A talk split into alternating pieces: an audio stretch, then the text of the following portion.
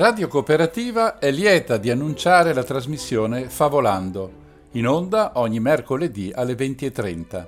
È una raccolta di favole classiche e per grandi, tratte queste ultime dal libro di Raffaella Passiatore Favolando, favole per grandi, interpretate oltre che dall'autrice dagli attori Graziella Ella Ciampa e Marco Luise.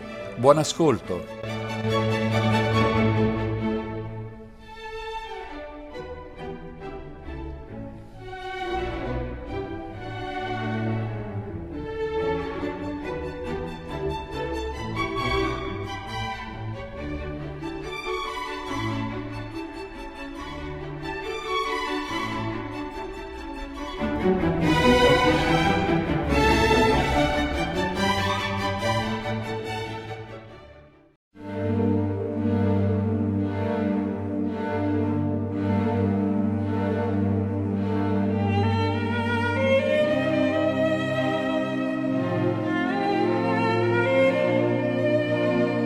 Cari amici di Radio Cooperativa, questa favola di Raffaella Passiatore intitolata La cagnetta in camicia affronta il tema del libero arbitrio. Siamo davvero liberi di decidere del nostro futuro o siamo legati a qualcosa di imponderabile che ci obbliga a seguire un percorso prestabilito? Esiste il fato e il destino? O quello che ci succede nella nostra vita è dovuto a semplici e casuali coincidenze? A questo tema i filosofi hanno dedicato pagine e pagine delle loro opere e molto seriamente per giunta, arrivando puntualmente a conclusioni una diversa dall'altra. Ci si è messa di mezzo anche la fisica, che con il principio di indeterminazione di Heisenberg ha aperto il campo ad una descrizione solo probabilistica della realtà.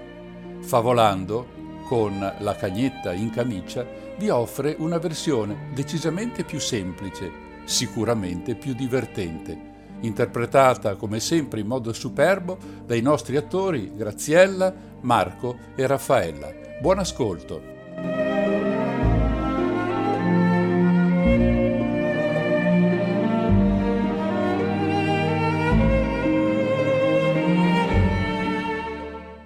In collaborazione con l'Associazione Culturale Quarto Tempo, state per ascoltare la cagnetta in camicia, tratto da Favolando, favole per grandi di Raffaella Passiatore.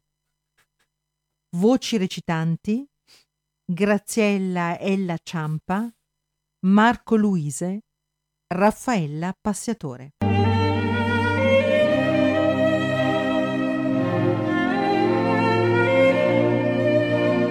Era la notte del 31 ottobre una notte fredda e particolarmente buia, malgrado la luna che era piena.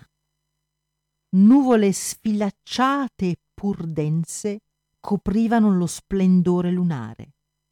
Solo brevemente, a tratti, i raggi della luna riuscivano a sgattaiolare di tra le lamelle di quella immensa persiana scura abbassata sul mondo. I tre bambini della famiglia Dionigi erano stati messi amorevolmente a letto dalla loro mamma. Flavio e Giovanni, il primo ed il secondogenito, avevano avuto difficoltà ad addormentarsi, avendo uno dopo l'altro sofferto nei giorni precedenti di un ostinato prurito alle spalle ed al petto. Era iniziato come una specie di solletico poi era mutato in un pizzicorino insistente, un bruciorino insolito. La mamma si era preoccupata. Aveva pensato subito alla varicella, che il morbillo i bambini l'avevano già avuto e contro la scarlattina erano stati vaccinati. All'insistere del disturbo, il babbo aveva chiamato il vecchio dottor Brambilla che era immediatamente intervenuto. Al Brambilla piaceva molto fare visite a domicilio. Trattandosi di un piccolo paese con una popolazione alquanto sana, il vecchio dottore aveva tutto il tempo di non far scomodare i suoi pazienti ed invece farsi delle piacevoli passeggiatine col suo cane. Il dottor Brambilla ed il suo cane Tobia si assomigliavano molto. Tobia era uno di quei cani rugosi, apparentemente più soggetti degli altri quadrupedi alla forza di gravità. Tutto in Tobia tendeva verso il basso. Le lunghe orecchie, le palpebre, i lembi slabbrati del muso, la pelle della pancia e le grosse zampe che, a fatica, come pesassero tonnellate, sollevava da terra in passi grevi. Solo la coda appariva libera da quella generale e forzata indolenza, dovuta più all'età matusalemmica che al carattere. Ed infatti era la coda a rivelare la natura socievole di Tobia che, appena incrociava un essere umano, iniziava a sballonzolare instancabile a destra e a sinistra. Tobia ed il dottor Brambilla erano tutt'altro che sovrappeso. Tuttavia, quella massa di pelo cadente, nel caso del cane, gli conferivano un'aria tarda ed un'andatura pesante. Se Tobia si estendeva in lunghezza, ecco invece che il dottor Brambilla si allungava in altezza con un incedere dinoccolato che lo faceva sembrare uno spaventapasseri. Insomma, i due risultavano una coppia bizzarra e un tantino sghemba. Il dottore aveva visitato proprio quel pomeriggio Flavio e Giovanni. Flavio, respira come una pietra. Ma dottore, le pietre non respirano mica. E allora tu non respirare. Trattieni il fiato. Gli diceva auscultando il petto con lo stetoscopio. Giovanni, respira come un pesce fuor d'acqua. Ma dottore, i pesci fuor d'acqua non respirano mica. E così il dottor Brambilla fece un'accurata visita ai bambini, senza però trovare nulla di anomalo, nemmeno un accenno di orticaria, parassiti o allergia. Stia tranquilla, signora. I bambini sono sani come due pesciolini nell'oceano. Non hanno nulla che non vada. Credo che il disturbo sia di origine psicogena. E che significa? chiese la mamma sgranando gli occhi. E significa che attraverso il prurito stanno forse manifestando un disagio emotivo. È successo qualcosa negli ultimi giorni? Li avete sgridati? Un brutto voto a scuola? Una visita spiacevole? La mamma abbassò gli occhi e ci pensò su qualche secondo. No, no, non, non che io sappia disse poi inchiodando i suoi bellissimi occhi blu sul dottore. E allora stia tranquilla, sarà qualcosa di passeggero. Intanto li cosparga di talco al mentolo, usi soltanto camigiole di lino, niente tessuti sintetici o colorati. Vedrà che in capo a qualche giorno cesserà tutto. La piccolina, come sta? Ma benone, Nicoletta non ha lamentato alcun disturbo. Se anche la bambina dovesse dolersi di qualcosa, eh, non esiti a mandarmi a chiamare. Eh. Senz'altro, dottore. Tutta questa conversazione era stata origliata dietro la porta proprio da Nicoletta, la terzogenita, e dalla sua cagnetta Mera. Nicoletta si era sempre sentita esclusa dai giochi dei suoi due fratelli maggiori. Che giocassero agli indiani, a guardie e ladri o alla PlayStation, Nicoletta veniva regolarmente esclusa per due motivi. Era troppo piccola ed era una femmina.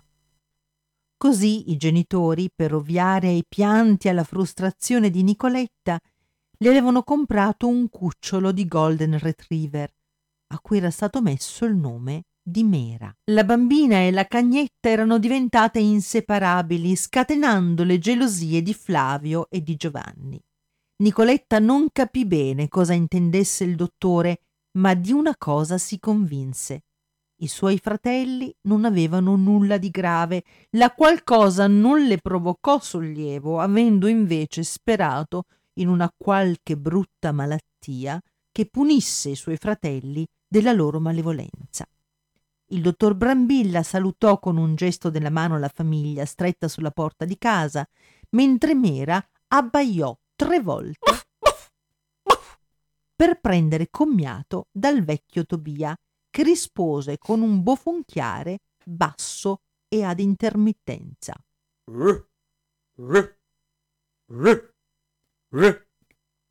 Che simpatico quel Tobia! pensò Mera la cagnetta. Circa la malattia dei bambini, Mera era sospettosa. Qualcosa non la convinceva, infatti. Le sere precedenti aveva avvertito strani rumori provenire dalla cameretta di Flavio e Giovanni ed un odore. Mm, un odore come spiegarlo agli umani? Mera aveva fiutato un aroma come di gesso misto a carbone e le sue orecchie avevano percepito brevi e leggeri scivolii, poi un uzzufolio sottile, prima più lento e poi sempre più veloce, ma in diminuendo. Eh, purtroppo di notte Mera veniva chiusa nella cameretta di Nicoletta e così non aveva potuto andare a vedere cosa stesse succedendo nella camera degli altri due fratelli. Aveva provato ad abbaiare, ma Nicoletta le aveva ordinato di tacere per non svegliare papà e mamma. In nessun caso Nicoletta voleva rischiare per punizione che le portassero via la sua adorata cagnetta. Torniamo quindi a quella notte, la notte del 31 ottobre. Dopo la visita del dottore, Mera aveva deciso di tenere orecchie ed occhi più aperti del solito. Quella notte era particolarmente buia e fredda. Così Mera sonnecchiava arrotolata ciambella sulla sua cuccia imbottita accanto al termosifone. D'improvviso riconobbe l'odore che aveva sentito provenire dalla camera dei fratelli di Nicoletta, questa volta più intensamente. Evidentemente qualcosa stava accadendo e proprio in quella stanza, nella stanza di Nicoletta. Scattò in piedi, allungò il muso per fiutare meglio e fissò davanti a sé, proprio in direzione del lettino della bambina. Un raggio lunare penetrò dalla finestra e Mera indietreggiò dallo spavento. Una sagoma enorme e scura era china sul letto della bambina. Mera ringhiò. Quanto più minacciosamente sapeva fare, imitando i cani adulti che aveva conosciuto nella sua breve vita. La sagoma ebbe un sussulto incassò la testa nelle spalle e si voltò. Due orrendi occhi rossi lampeggiarono e un ghigno lasciò scoperta una fila di denti enormi. Mera si fece coraggio e digrignando i denti si fece avanti. Anche la sagoma si fece verso Mera. Pareva più sorpresa che intimorita. Il ghigno. Il ghigno si tramutò in un sorriso. La sagoma poi si abbassò, si chinò fino ad inginocchiarsi, quindi molto lentamente stese la mano verso Mera. Buonasera, Mera. Come sai il mio nome? Perché parli la mia lingua? Io parlo tutte le lingue del mondo, anche quelle degli animali. Anche la lingua dell'ornitorinco? Sì. Anche la lingua della scimmia dal naso a patata? Si dice scimmia dal naso camuso. Sì, anche quella. Anche la lingua dell'orcella asiatica? Quella è una delle più difficili, ma sì, conosco anche quella. Anche la lingua della lamprede? La lampreda è priva di mascelle. Ho dovuto imparare la sua lingua fatta di segni di coda e di lingua. Per le consonanti usa la coda e per le vocali usa la lingua. Se una frase è interrogativa schizza un pochino di viscidume dalla pelle. In effetti è un idioma parecchio Ma allora tu le parli proprio tutte, tutte? Sì, tutte. Ma come hai fatto ad impararle tutte? Sono immortale, quindi ho avuto tempo di studiarle. Alla parola immortale, a Mera si drizzò il pelo sulla groppa. Chi sei? Oh, oh! Abbaiò Mera, declinando l'invito carezzevole della mano. Abbassa la voce, tanto non ti servirà a nulla. Nessuno in questa casa si sveglierà stanotte. Ho gettato su tutta la famiglia la malia del Babafaru. Fino a domattina non si sveglieranno e nemmeno la tua padroncina si sveglierà. Ed io sono qui proprio per lei stasera. Chi sei? Che cosa vuoi? Non ti avvicinare alla mia padroncina, altrimenti ti mordo! Io sono il sarto, il sarto immortale. E se non ti dispiace, mentre chiacchieriamo, vorrei continuare a fare il mio lavoro. Non ti preoccupare, non farò del male alla tua padroncina. Detto questo, si sollevò da terra, aprì una borsa e ne estrasse un metro a nastro che allungò sul corpo di Nicoletta addormentata. Mera si avvicinò per controllare che quel sarto stesse dicendo la verità.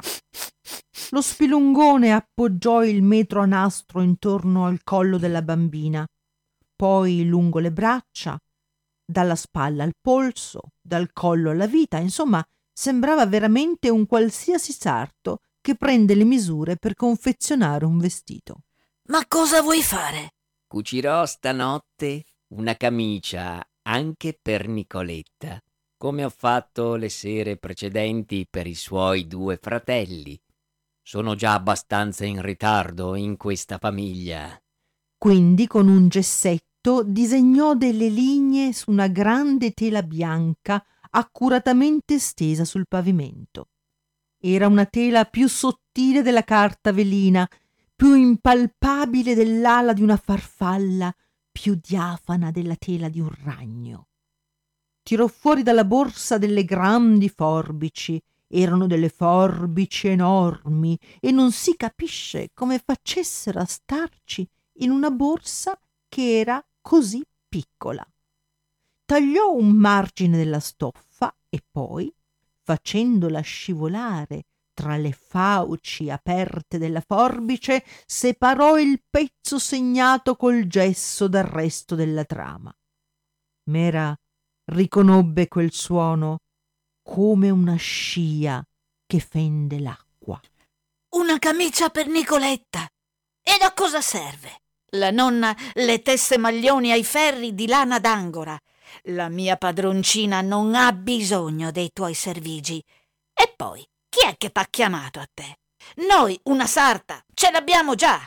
Vedi, Mera, nessuno può confezionare una camiciola come questa.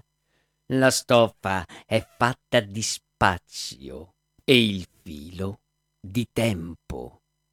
Il mio compito è tagliare, cucire una camiciola su misura per ogni essere umano. Su questo indumento è scritto il destino di ognuno, il giorno e le modalità della loro morte. Boh, ma è terribile. Perché fai una cosa del genere?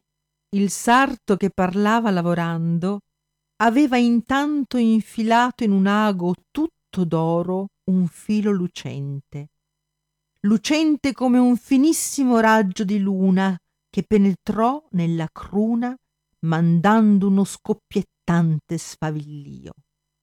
Il sarto si fermò e si girò a guardare Mera. Di nuovo i suoi occhi ebbero un lampo di fuoco e Mera rabbrividì. Perché faccio una cosa del genere, mi chiedi? Gli esseri umani dovrebbero essermene grati. Io gli dono un destino da realizzare, una vita che abbia un senso ed una fine prestabilita. Immagina cosa sarebbe l'esistenza umana in una totale indeterminatezza, una assoluta casualità del divenire e della morte. Che senso avrebbe? No, non è come tu dici. Il sarto immortale ebbe un moto di stizza, storse la bocca quindi prese due spilli, li infilò in bocca, accavallò due lembi della stoffa di spazio con le mani, quindi li richiuse fermandoli con gli spilli. Sospirò, appoggiò la camicia tagliata su qualcosa che Mera però non vide. Di fatto sembrava aver appoggiato l'abbozzo di camicia per aria, ma questa vi restava stesa ed immobile come se il sarto l'avesse appoggiata su un tavolo. A questo punto si volse verso Mera. Vieni, vieni qui, cagnetta ribelle. Mera ci pensò un attimo, poi, suo malgrado, iniziò a scodinzolare. Fu come un riflesso incondizionato, quindi si avvicinò ed abbassò la testa mentre il sarto la accarezzava amorevolmente. Ho capito. Stasera farò tardi.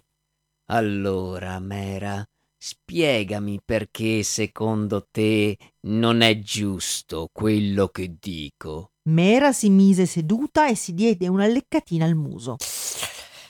Vede, signor Sarto, se Nicoletta non avesse già un destino segnato sulla sua camicia, potrebbe essere libera, ovvero decidere cosa fare della sua esistenza e magari anche decidere come e quando morire.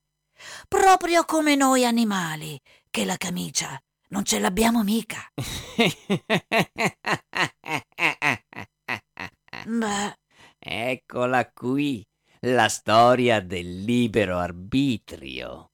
Mera non capì veramente cosa fosse il libero arbitrio.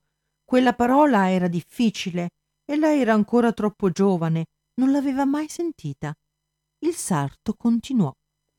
Quindi tu credi che le scelte di ognuno siano più determinanti del caso? Dimmi, Mera, se per caso Nicoletta non ti avesse scelto all'allevamento, che cosa sarebbe stato di te? Forse ti avrebbe comprata un padrone cattivo. Così avresti passato il resto della tua vita attaccata ad una catena a fare la guardia a un cortile.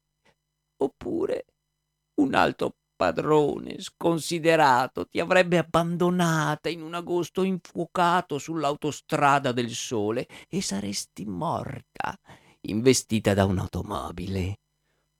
Tu non hai deciso un bel niente. Hai subito la scelta degli altri. O forse la sorte.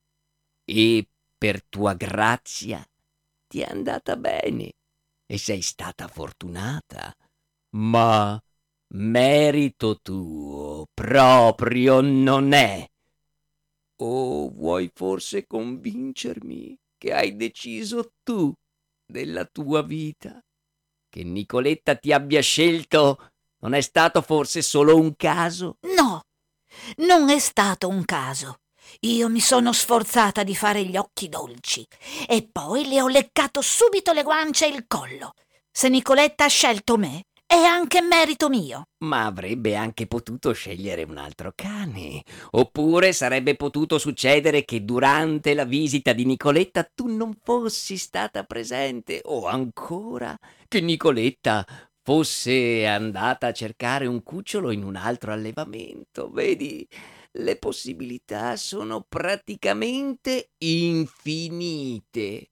Senza un destino l'esistenza degli esseri umani è in balia del caso, ovvero del nonsense. Sì, avrebbe potuto essere tutto quello che dici, ma almeno io, avuta l'occasione, ho tentato. Se avessi saputo che il mio destino era già scritto, allora non avrei fatto proprio nulla. non farei anche in futuro assolutamente più nulla. Tanto a che cosa servirebbe se è già tutto prestabilito? E infatti gli umani non sanno di me e nemmeno della camicia con il loro destino scritto addosso. Loro pensano di essere liberi. Ma scusa tanto, Sarto, ma allora sei proprio un falso. Che senso ha ingannarli? Non l'inganno, l'illudo è diverso. Comunque, cara Mera, purtroppo non ho tanto tempo per stare qui a discorrere con te. Devo finire la camicia di Nicoletta e mi aspettano stanotte ancora tanti bambini. Questa è la legge. Mi dispiace, non posso fare eccezioni. È così e basta.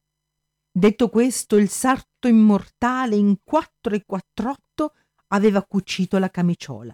Tirò fuori, sempre dalla valigetta, un ferro da stiro, al cui interno ardevano delle piccole stelle. Dette una sbattutina alla camiciola e poi la tenne tesa davanti a sé, prendendola per le spalle, e parve compiacersi del suo lavoro, che gli brillarono gli occhi. Mera trovò quel brillio ancora più inquietante del lampo di poco prima. Il sarto immortale adagiò la camiciola come ci fosse un asse invisibile e poi la stirò, pronunciando parole incomprensibili. Che cosa stai dicendo? Tiro sopra la camiciola il destino di Nicoletta. Sarto, Sarto, allora ti prego di cucire una camicia anche per me. Cosa? Una camicia per te? E perché ne vuoi una anche tu? Voglio che mi cuci una camicia uguale a quella di Nicoletta.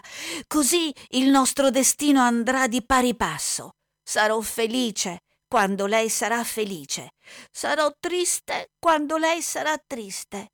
Starò sempre con lei e morirò con lei. Dagli occhi del sarto questa volta brillò qualcosa d'argenteo come due lune s'accesero nell'occulto del suo sguardo. Mera si sentì ancora accarezzare sulla testa e ne seguì una di quelle grattatine sul dorso che le piacevano tanto. Va bene, Mera. Sei un cane devoto e intelligente. Ti accontenterò. Detto questo, il sarto immortale in quattro e quattrotto tagliò e poi cucì con l'ago d'oro ed il filo luminoso una camiciola con quattro maniche anche per mera. Infilò quindi con molta destrezza la camicia a Nicoletta senza svegliarla poi si avvicinò alla cagnetta. Ecco qui, Mera. Vieni. Infilala anche tu. Sarto, mi prometti che il mio destino impresso sulla camiciola è identico a quello di Nicoletta? Te lo prometto. Giura! Buff, buff. Il sarto mise la mano destra sul cuore ed alzò la sinistra. Lo giuro. Da molto prurito. Oh, solamente per qualche giorno poi passa. Una volta indossata diventa all'alba invisibile. Comunque non preoccuparti, l'ho tagliata bene. Non ti darà alcun fastidio. Disse il sarto mentre infilava la camiciola mera. Grazie, disse quella, ammirando lo sfavillio della camicia. Sembrava che tutto il suo corpo fosse addobbato di stelle natalizie. Allora ti saluto, Mera, disse il sarto raccogliendo gli strumenti da lavoro ed infilandoli in grandi tasche del grembiale e nella minuscola valigetta. Addio. Addio, disse il sarto immortale facendole l'occhiolino. Si avviò verso la finestra chiusa e poi misteriosamente come era entrato scomparve. Mera si avvicinò alla finestra per controllare che il sarto se ne fosse veramente andato. Annusò per bene il davanzale e la maniglia e quando non sentì più l'odore del sarto immortale si avvicinò al lettino di Nicoletta e facendo attenzione a non svegliarla, a piccoli morsi si mangiò tutta la sua camicia. Il sapore era dolce, si scioglieva in bocca come lo zucchero filato e Mira lo sapeva che sapore aveva lo zucchero filato e che effetto faceva sul palato. Infatti una volta Nicoletta a Luna Park gliene aveva fatto assaggiare un pezzettino.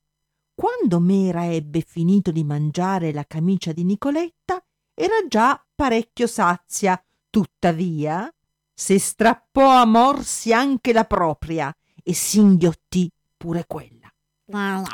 Con la pancia piena di due destini identici, ma sconosciuti, si accucciò sul letto ai piedi della sua padroncina e s'addormentò felice.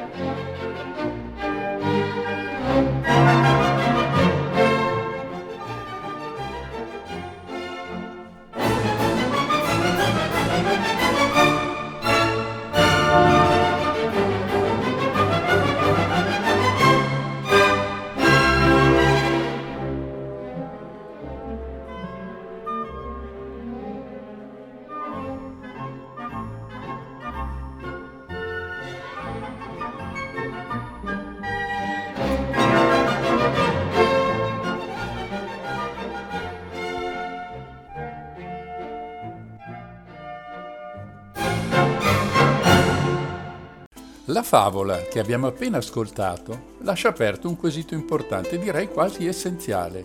Quel sarto, chi è? Da dove viene? Chi gli ha dato quel potere? La spiegazione è un po' incasinata e bisogna tornare indietro di molti anni e spostarsi anche in un'altra zona del pianeta salendo in alto, molto in alto. Ecco come sono andate le cose. È una splendida giornata di maggio e lassù, in cima a quella montagna, si respira un'aria magnifica e si gode di un paesaggio mozzafiato, con lo sguardo che può correre lontano, lontano, fino a quel mare azzurro che lambisce le coste della regione. La montagna si chiama Olimpo e si trova nel nord-est della Grecia proprio di fronte al mare Egeo. Il palazzo che stiamo per visitare è incredibile non vengono in mente altri aggettivi e per di più è ben nascosto alla vista di chiunque e ovviamente off limits. Nessuno può entrarvi senza il permesso del proprietario e servono anche un sacco di noiosi timbri della burocrazia ufficiale. Le stanze sono 300, 8 le torri che chiudono i lati di un'altissima muraglia. È tutto bianco, anzi così bianco che più bianco non si può, tanto che guardandolo dalla pianura esso si confonde con le nuvole, sempre presenti, attorno alla cima del monte. Il castello è, di fatto, invisibile. Il proprietario di tanta fortuna è un re, anzi il re, che governa su tutto il mondo. Eh, questo almeno è quello che dice lui. E chi siamo noi per non credergli? Il suo nome è Zeus.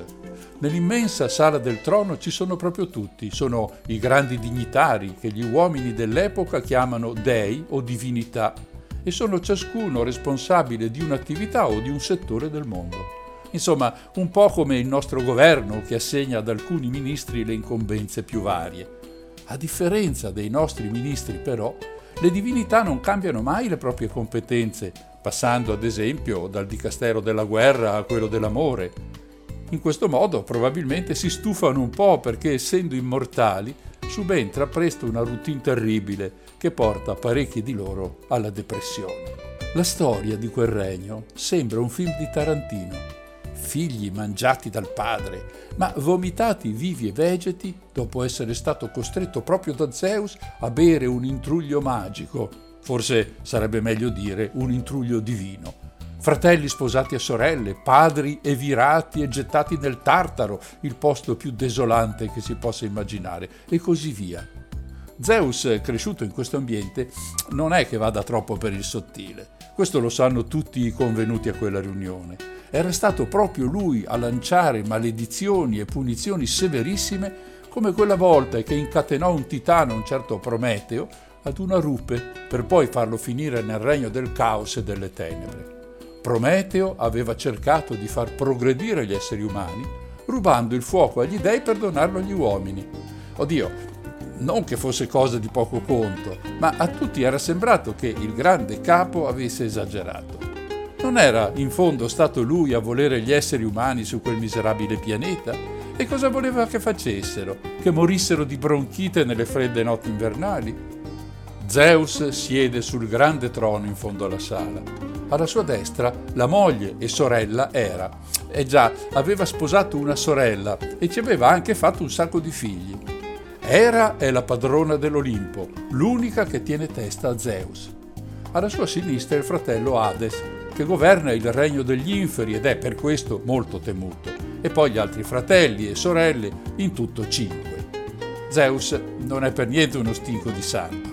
In quelle riunioni vuole sempre che di fronte a lui sieda Afrodite, bellissima e seducente, che opportunamente è stata scelta come divinità dell'amore. Gli sguardi assassini di Zeus verso Afrodite non verrebbero nemmeno notati se non fosse che quella bellissima fanciulla è sua figlia.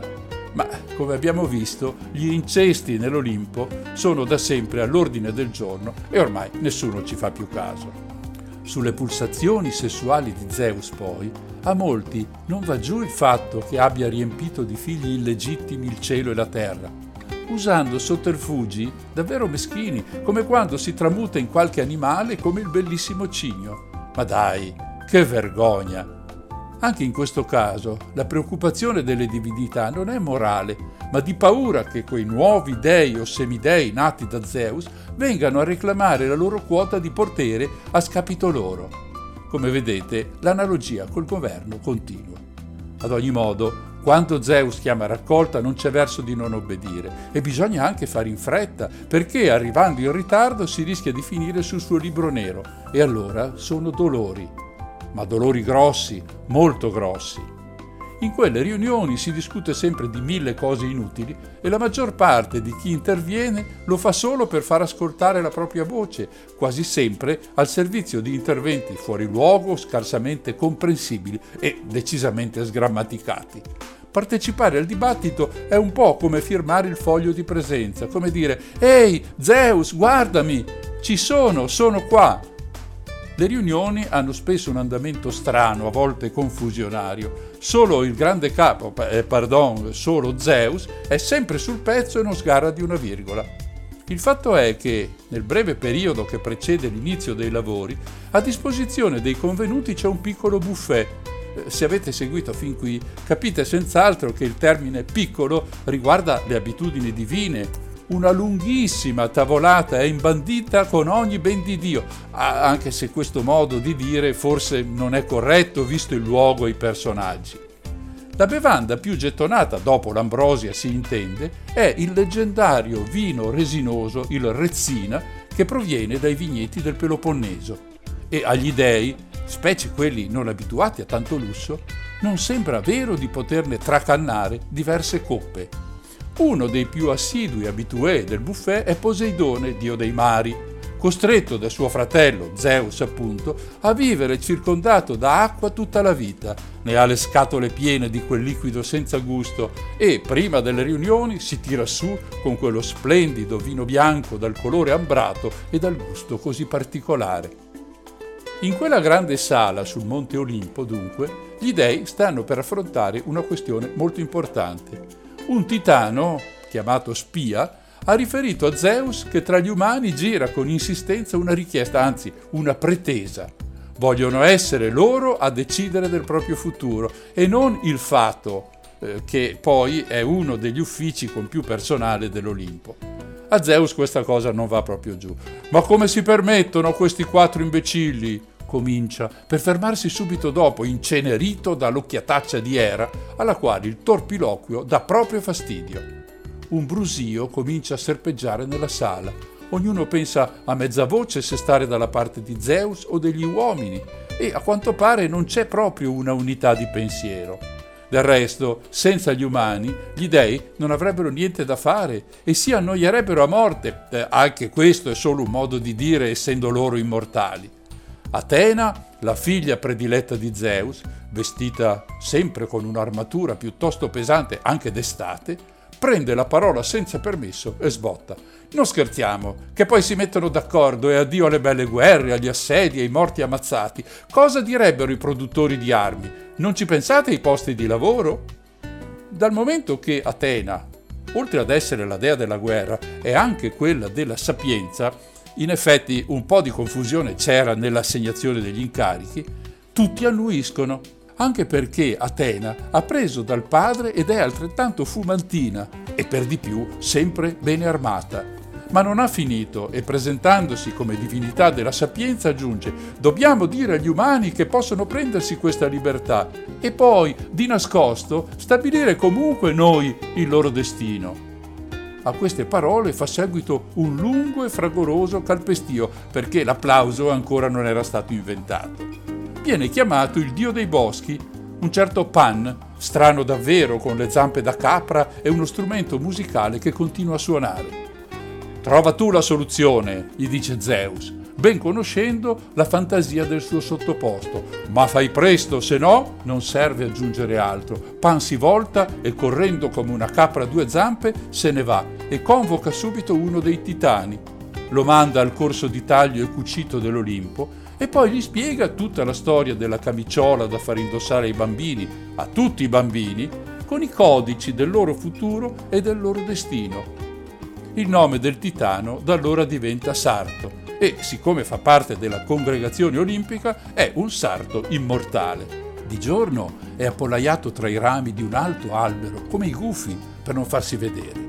Di notte sceglie le case e le persone da visitare per compiere il suo lavoro. Sarto è un pochino sadico perché, mentre cuce le camicie, ridacchia alla faccia del malcapitato.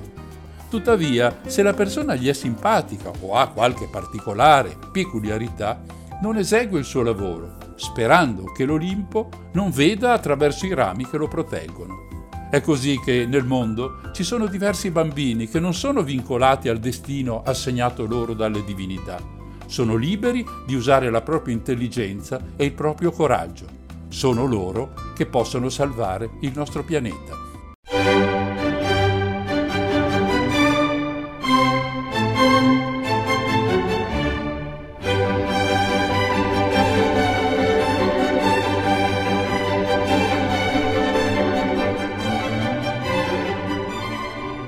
Radio Cooperativa ha presentato la trasmissione Favolando in onda ogni mercoledì alle 20.30.